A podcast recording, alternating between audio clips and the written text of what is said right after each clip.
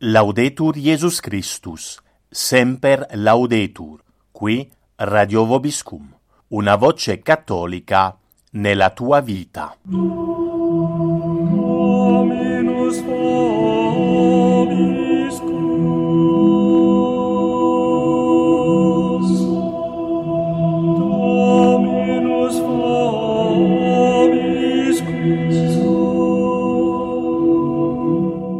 Siete all'ascolto del programma Catechismo per adulti, sesto e nono comandamento, prima parte, a cura di Don Gabriele Davvino. Buon ascolto a tutti.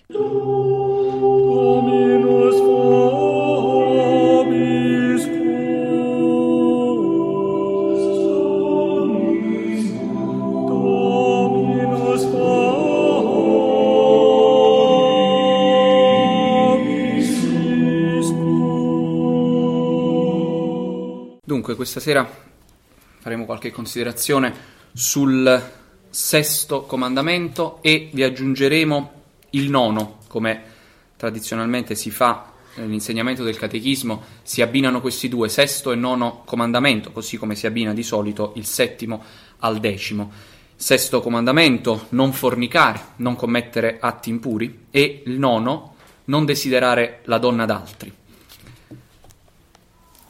Allora, una, una premessa a tutto il discorso. Sant'Alfonso, Sant'Alfonso Maria dei Liguori, eh, un opuscolo che si intitola Istruzione catechistica al popolo sui precetti del Decalogo, dice eh, la cosa seguente: Di questo precetto io non posso parlare che brevemente. Dice San Francesco di Sales che la carità si macchia nominandola. E mh, il Concilio di Trento eh, esorta attraverso il suo catechismo tridentino, che sappiamo è un- un'istruzione per i parroci che devono istruire i fedeli sul, eh, sulle verità del catechismo. Il, dunque, il Concilio di Trento dice: Toccando questo argomento, il parroco usi la più prudente cautela e con sagge parole alluda a cose che esigono più la moderazione che l'abbondanza dell'eloquio. Quindi vuol dire che saremo brevi. Ma mh, perché? Per un'esigenza evidente, quella di non attardarsi su mh, materie abbastanza delicate. Del resto, San Paolo, scrivendo agli Efesini, dice: Fornicatio et omnis immundizia nec nominetur in vobis. La fornicazione e l'impurità non sia neanche nominata fra di voi, quindi non ne parlate, non ne parlate. Quindi potremmo non parlarne proprio, eh, però è necessario, invece in un'istruzione catechistica è necessario affrontare certi temi con la massima delicatezza, con massimo distacco, ma perché è la realtà, è la realtà della miseria umana. La parola esatta del sesto comandamento che troviamo nel libro dell'Esodo, il famoso passaggio, abbiamo più volte citato, dell'Esodo eh, capitolo ventesimo, dove si elencano i precetti del Decalogo, i dieci comandamenti, la parola esatta, il verbo greco moikeo, moikeo eh, il verbo adulterare o commettere adulterio. Quindi già ci troviamo da- di fronte a una prima eh, obiezione, ma questo comandamento non dice non commettere atti impuri, dice non commettere adulterio. Abbiamo accennato eh, tempo fa a questa eh, obiezione, a come si risolve questa obiezione. Non commettere adulterio, dice Dio eh, a Mosè sul monte Sinai. È vero, è pur vero. Però leggiamo cosa ci dice il eh, Catechismo Tridentino a questo proposito. Sant'Ambrogio e Sant'Agostino confermano che con tale divieto, quindi non commettere adulterio, che è soltanto un riassunto, con tale divieto dell'adulterio è proibito ogni atto disonesto e impudico. Quindi eh, Dio dice effettivamente queste parole brevi per riassumere tutta una materia, la materia, quella appunto della eh, purezza, dei peccati contro la eh, purezza. Ciò risulta, dice ancora il Tridentino, eh, direttamente dalla scrittura del Vecchio come del Nuovo Testamento, perché anche nel Vecchio Testamento, la Sacra Scrittura è piena di allusioni a questo peccato contro la purezza come un grave peccato, peccato contro Dio che Dio eh, punisce. Pensiamo soltanto, potremmo citare tanti esempi, ma pensiamo all'esempio delle città di Sodoma e Gomorra che sono state punite eh, al punto di far piovere una pioggia di fuoco su queste città che le ha completamente distrutte. Perché? Perché si praticava, vi si praticava un grave peccato che non era quello dell'adulterio. Eh, quello dell'adulterio, certo, sicuramente vi si praticava, ma vi era praticato, ma eh, era il peccato forse minore. Si praticava quella che poi viene detta ehm, per antonomasia da una delle due città, Sodoma, la sodomia. eh, quindi, ma un peccato che non si trova nei dieci comandamenti. Cosa vuol dire? Che è permessa, che è tollerata da Dio? No, in nessun modo. Questo è un esempio di come Dio abbia voluto riassumere nei dieci comandamenti tutta la legge morale, volendo però includere una grande quantità di, eh, di materia. Quindi eh, attraverso questo comandamento c'è tutto l'ambito della eh, purezza, quindi i peccati eh, contro la purezza, di qualsiasi, eh, di qualsiasi tipo. Quindi è chiaro che se Sant'Ambrogio e Sant'Agostino lo dicevano nei primi secoli della Chiesa, è chiaro che la Chiesa ha sempre inteso questo comandamento in questo senso. L'obiezione che si, è, si fa oggi, che si è fatta eh, anche molto di recente da personaggi molto in vista nel mondo dello spettacolo, non ha nessun valore. Lo sappiamo bene, eh, tutti possiamo aprire la Bibbia e leggere che c'è scritto non commettere adulterio, eh, ma non è, come hanno detto alcuni, eh, non è un'invenzione dei preti quella di aver modificato, tra virgolette, la parola di Dio, aver inserito nel catechismo la menzione eh, della fornicazione. No, è una esplicitazione corretta e doverosa che ha fatto la Chiesa per far intendere tutta la portata di questo comandamento, tutta la portata. Quindi eh, sono proibiti appunto gli atti che, insomma, la, la, la materia che mh, vedremo.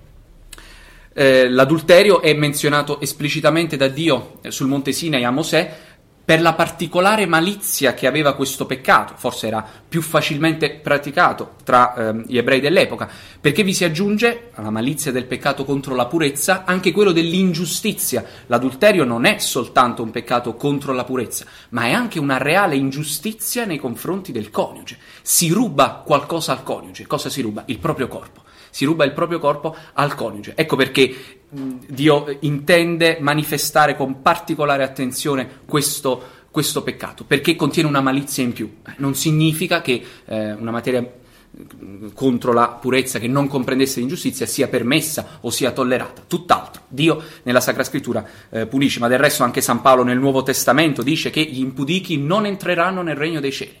Ecco, eh, più che chiaro. Allora, che cosa riguarda questa, eh, questa proibizione? Lo leggiamo eh, nel Catechismo di San Pio X, il sesto comandamento, non fornicare, non commettere atti impuri, eh, ci proibisce ogni atto, ogni sguardo, ogni discorso contrario alla castità e l'infedeltà nel matrimonio. Quindi eh, la materia è molto ampia, eh, naturalmente. Ogni atto, gli atti solitari, gli atti con, altre, con, le altre persone, che siano dello stesso sesso o di sesso diverso, gli atti completi e gli atti incompleti che portano a quell'atto, l'unico atto permesso da Dio e voluto anche da Dio, che è quello del matrimonio, precisamente eh, avente come fine la generazione dei figli. Si proibiscono gli atti, quindi tutti gli atti completi e incompleti, si proibiscono gli sguardi, si proibiscono gli sguardi impuri alle persone, sguardo con intenzione impura alle persone, alle immagini, alle immagini, alle immagini impudiche eh, diremmo oggi, potremmo aggiungere oggi i video, i video, immagini video. Si proibiscono i discorsi, i discorsi cattivi. I discorsi cattivi eh, sono quelli che hanno per oggetto questa materia, ma non certo eh, quando se ne deve parlare per ragioni ad esempio di istruzione, di catechismo, no, sono i discorsi volutamente maliziosi che inducono gli altri a pensieri di questo genere, che inducono gli altri pecca- al peccato o che insegnano agli altri il peccato. Sono proibiti questi discorsi come direttamente contrari alla virtù della eh, purezza. Sono proibiti i pensieri, i pensieri. Gesù nel Vangelo dice molto precisamente che chi guarda una donna eh, con intenzione impura ha già commesso adulterio nel suo cuore, fa riferimento appunto a questo peccato dell'adulterio di cui parla esplicitamente Dio a Mosè sul Sinai. Eh, ma è naturalmente per il discorso che abbiamo eh, fatto appena adesso da estendersi a ogni tipo di atto contro la purezza si è già commesso un peccato nel proprio cuore con il desiderio, perché i pensieri possono essere dei, dei desideri di una cosa futura, possono essere quelle che si chiamano le dilettazioni morose, lo chiamano la teologia morale, quindi il fatto di compiacersi su un tale pensiero. Eh, aggiungeremo un discorso su questi pensieri perché bisogna ancora distinguere i pensieri davvero acconsentiti, questo Sant'Alfonso anche insiste molto, dalle semplici tentazioni, eh, non, è, eh, non bisogna confondere le due cose, un peccato è tale quando è compiuto con la volontà, quando ci si attarda volontariamente su questo pensiero, lì c'è il peccato, ma quando noi siamo assaliti da un pensiero, quando eh, abbiamo anche un po' lottato per scacciarlo, eh, ecco, non c'è il pieno, ehm, il deliberato consenso, quello che si chiama il deliberato consenso, quindi lì stiamo parlando veramente di chi si diletta con compiacenza su un pensiero eh, cattivo. Perché allora Qual è la ragione? Dio non dà una proibizione così a caso, eh, ti proibisco questa cosa senza motivo, è semplicemente perché tu obbedisca.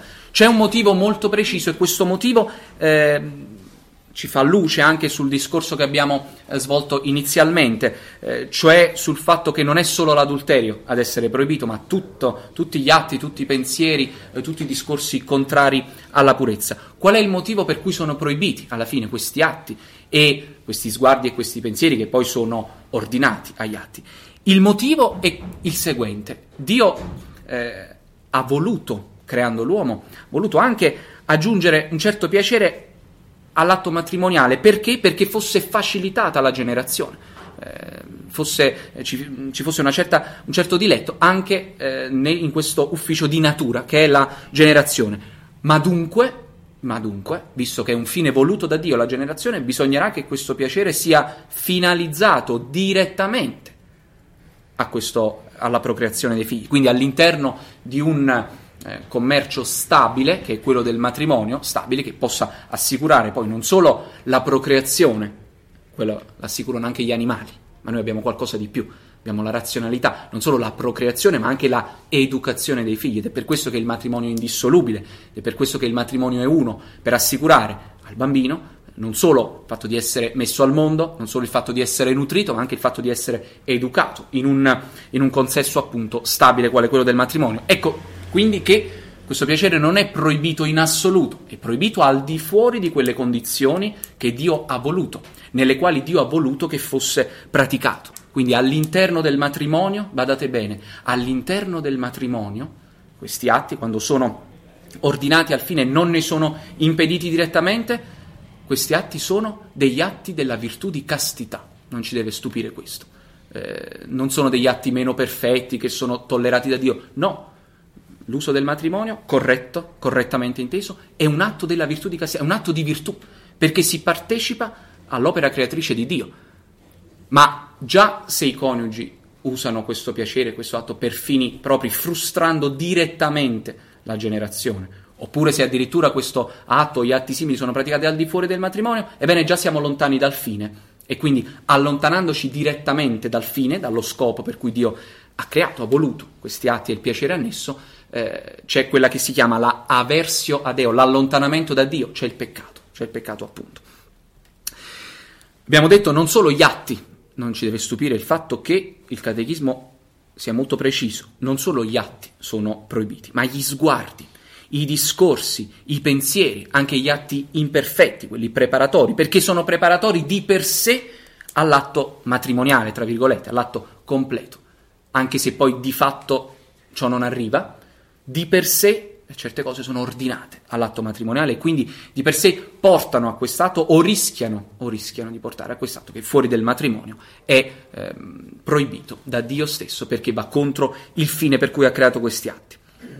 Ecco, quindi dicevamo all'interno di matrimonio, ripetiamo bene, sono leciti, non è che sono tollerati, non è che è una concessione, no, sono leciti. Il matrimonio è stato istituito per quello, sono leciti, sono anche buoni quando sono fatti per il debito fine, quando non si esclude direttamente il fine.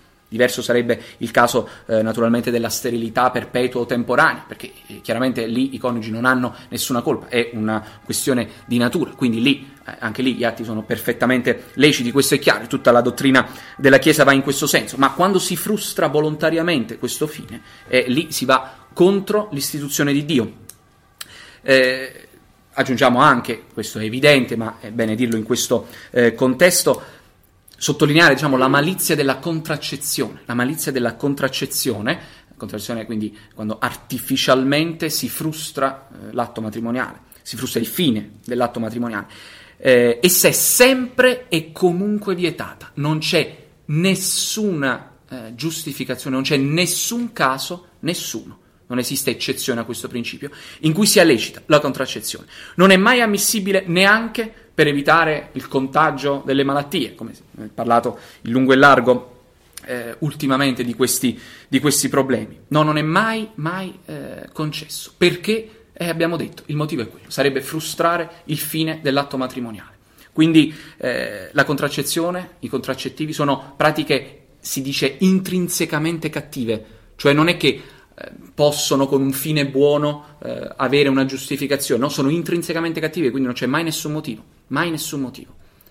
Dice, ma allora però per persone che eh, so, non sono ancora sposate eh, è meglio evitare comunque una gravidanza che potrebbe portare eh, altri tipi di problemi, quindi in quel caso forse eh, se uno comunque deve compiere tale tanto vale farlo con, eh, attraverso metodi contraccettivi. No, sbagliato, no, è comunque sempre una malizia in più. In più della fornicazione c'è anche la contraccezione, che è, badate bene, un peccato contro natura, contro natura perché si frustra il fine, ehm, il fine voluto da Dio. Quindi mai, mai ammissibile. Perché ecco, questa contraccezione vizia l'atto nel suo principio, cioè impedisce, impedisce assolutamente la procreazione. Abbiamo detto, abbiamo accennato alla malizia dell'adulterio, diciamo un'altra parola su questo argomento. L'adulterio, quello espressamente nostro Signore, che Dio aveva espressamente di mira nel, eh, nel Decalogo sul Monte Sinai. L'adulterio ha questa malizia in più dell'ingiustizia. Attenzione, eh, l'adulterio può essere semplice o doppio. Una persona sposata che commette un'azione impura con una persona libera commette un adulterio. Una persona sposata che commette un atto impuro con una persona sposata, eh, non con se stessa chiaramente, commette un adulterio doppio sono altrettante ingiustizie che vengono praticate nei confronti del proprio coniuge, eventualmente del coniuge eh, altrui. Allora, una domanda che ci si può porre, eh, molto classica, ma qual è eh, la gravità di questi peccati? Ebbene, non ci stupiamo del fatto che questi peccati, la teologia morale ci insegna, hanno una materia che è sempre, sempre grave, sempre grave. Questi peccati, quando sono compiuti con piena avvertenza e deliberato consenso, sono sempre peccati mortali. Perché? Ebbene perché nel momento in cui quest'atto viene compiuto, quest'atto, gli atti preparatori, gli sguardi, i, eh, i discorsi, eccetera, comunque questo complesso di azioni eh, vengono compiute al di fuori del contesto matrimoniale, inevitabilmente si separa, non si distingue, ma si separa, si separa l'atto dal fine per cui l'ha voluto Dio. Quando c'è questa separazione totale dal fine, io uso questo piacere che è annesso all'atto voluto da Dio, buono in se stesso, ma lo uso per me stesso, per mia, il mio diletto, per il mio piacere, allora io ho, sono intervenuto sulla natura, possiamo dire, quindi ho separato una cosa creata da Dio dal suo fine. E quindi c'è questa aversio ad Eo e conversio ad creaturas, cioè c'è l'allontanamento da Dio e la conversione alla creatura. Mi avvicino alla creatura, ma attenzione, faccio della creatura il mio fine, il mio scopo. Non è più la procreazione, ma è la creatura. Quindi il mio piacere, per esempio, eh, il mio fine. Quindi attenzione, certo, il peccato potrà essere leggero, abbiamo accennato soprattutto ai peccati di pensiero, possono essere peccati veniali, ma perché? Non perché la materia sia leggera, no, perché eventualmente quando questi pensieri sopraggiungono senza nostra volontà o quando ci attardiamo un attimo, non riusciamo a scacciarli, non lottiamo efficacemente, certo ci può essere un peccato solo veniale, perché? Perché manca eh, la piena avvertenza o il deliberato consenso, adesso il catechismo ce lo insegna, ne abbiamo parlato altre volte, ma di per sé la materia è grave, la materia è grave, anche di un semplice pensiero, e del resto Gesù lo dice, eh, chi guarda eh, con eh, desiderio impuro una donna ha già commesso l'adulterio nel proprio cuore quindi vuol dire che già una grave ingiustizia, quindi questo vale per eh, tutto il resto della eh, materia. Eh, accenno brevemente a una possibile obiezione. Eh, sapete che il peccato di gola, peccato di gola, insegna la teologia morale, ha una materia sempre leggera. Eh, si può peccare di gola tante volte, si può mangiare anche diciamo, fino a scoppiare, ma non c'è peccato mortale.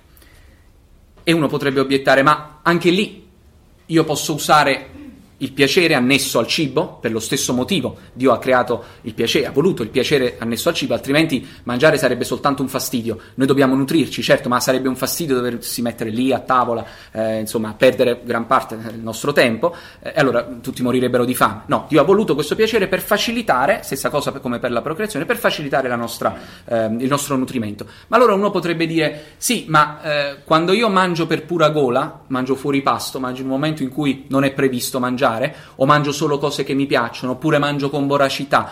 Eh, anche lì io separo il fine, Cioè io mangio per puro mio piacere senza eh, dovermi necessariamente nutrire, non ho fame, non ho fame, mangio fino a scoppiare, fino oltre la sazietà, per puro gusto. Anche lì separo il fine, perché non è peccato mortale? Ebbene, attenzione, attenzione molto sottile, in realtà vedete bene che nel peccato di gola, quando si mangia, eh, anche quando si mangia oltre la sazietà, di fatto si prova un piacere voluto per se stesso, e qui c'è il peccato, certo, un peccato, tuttavia ciò che io ingerisco viene comunque assimilato dal mio organismo, quindi è comunque un nutrimento, è comunque un nutrimento.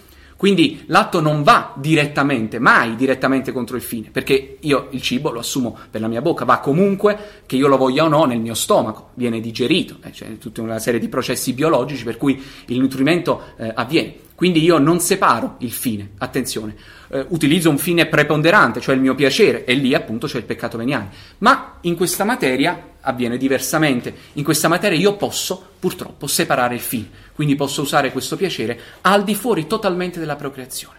Quando io mangio fino a scoppiare, di fatto mi nutro, tant'è che ingrasso, tant'è che ingrasso, quindi vuol dire che il cibo è stato assimilato, quindi ha, ricevuto, diciamo, eh, ha svolto la sua funzione, anche se in maniera eccessiva, ma l'ha svolta. Invece il piacere annesso a questi atti al di fuori del loro contesto naturale, nel senso di voluto da Dio, eh, in questi contesti è, eh, al di fuori del matrimonio, il piacere è separato totalmente, quindi non, l'atto non raggiunge mai il suo fine. Ecco perché eh, peccati di gola eh, sempre peccato, sono sempre peccati eh, veniali, non vuol dire che si possono commettere, vuol dire che eh, semplicemente hanno una gravità minore e i peccati contro la purezza invece sono eh, sempre gravi. Accenniamo soltanto, eh, certo ci sarebbe tutto un discorso molto lungo da fare, ma eh, questa la sede, la, il proliferare purtroppo ai tempi odierni, cosa c'è sempre stata, ma forte, forse l'insistenza ehm, volontariamente maliziosa che c'è oggi su determinati peccati che vengono chiamati atti di libertà, eh, su certi peccati impuri, la sodomia ad esempio. Eh, che sono particolarmente odiosi a Dio. Eh, non dimentichiamo questo. Eh, ancora una volta la sodomia non, non, appare nel decalogo, non appare nel decalogo, eppure Dio ha manifestato di odiare eh, forse di più questo peccato che il semplice adulterio, eh, distruggendo addirittura delle città, dando delle punizioni temporali, quindi in questo mondo, perché i sodomiti, come gli altri peccatori, verranno puniti nell'aldilà, certo, eh, uno può dire, vabbè, ma basta quello, Dio già li manderà all'inferno se non si pentono. E no, Dio vuole punire dei peccati pubblici in maniera pubblica, distruggendo una città. Non so se vi rendete conto cosa voglia dire distruggere due città, far piovere del fuoco. Quindi vuol dire che, eh, lungi dall'essere un, una manifestazione della propria libertà, è un grave, gravissimo disordine contro la natura, il pe- peccato contro natura eh, che si intende in senso stretto è proprio questo, quindi cambiare l'uso naturale, come dice San Paolo. Già San Paolo nella lettera ai Romani si lamentava di questa orribile deviazione. San Paolo scrive eh, circa duemila anni fa, eh, cosa direbbe oggi? Ma come vedete la natura umana ferita dal peccato originale non cambia, soltanto che oggi viene proposta addirittura come modello. Eh, quindi questo purtroppo è, sono i tristi tempi in cui viviamo.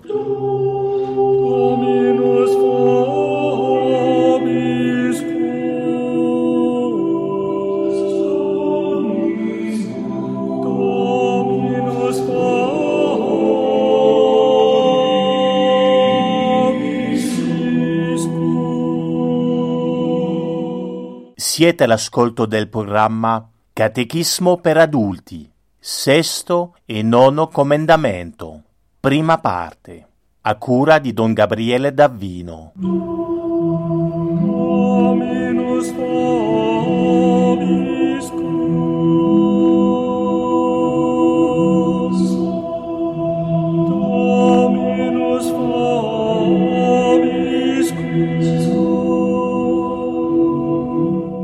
Laudetur Jesus Christus, semper laudetur, qui radio vobiscum, una voce cattolica nella tua vita.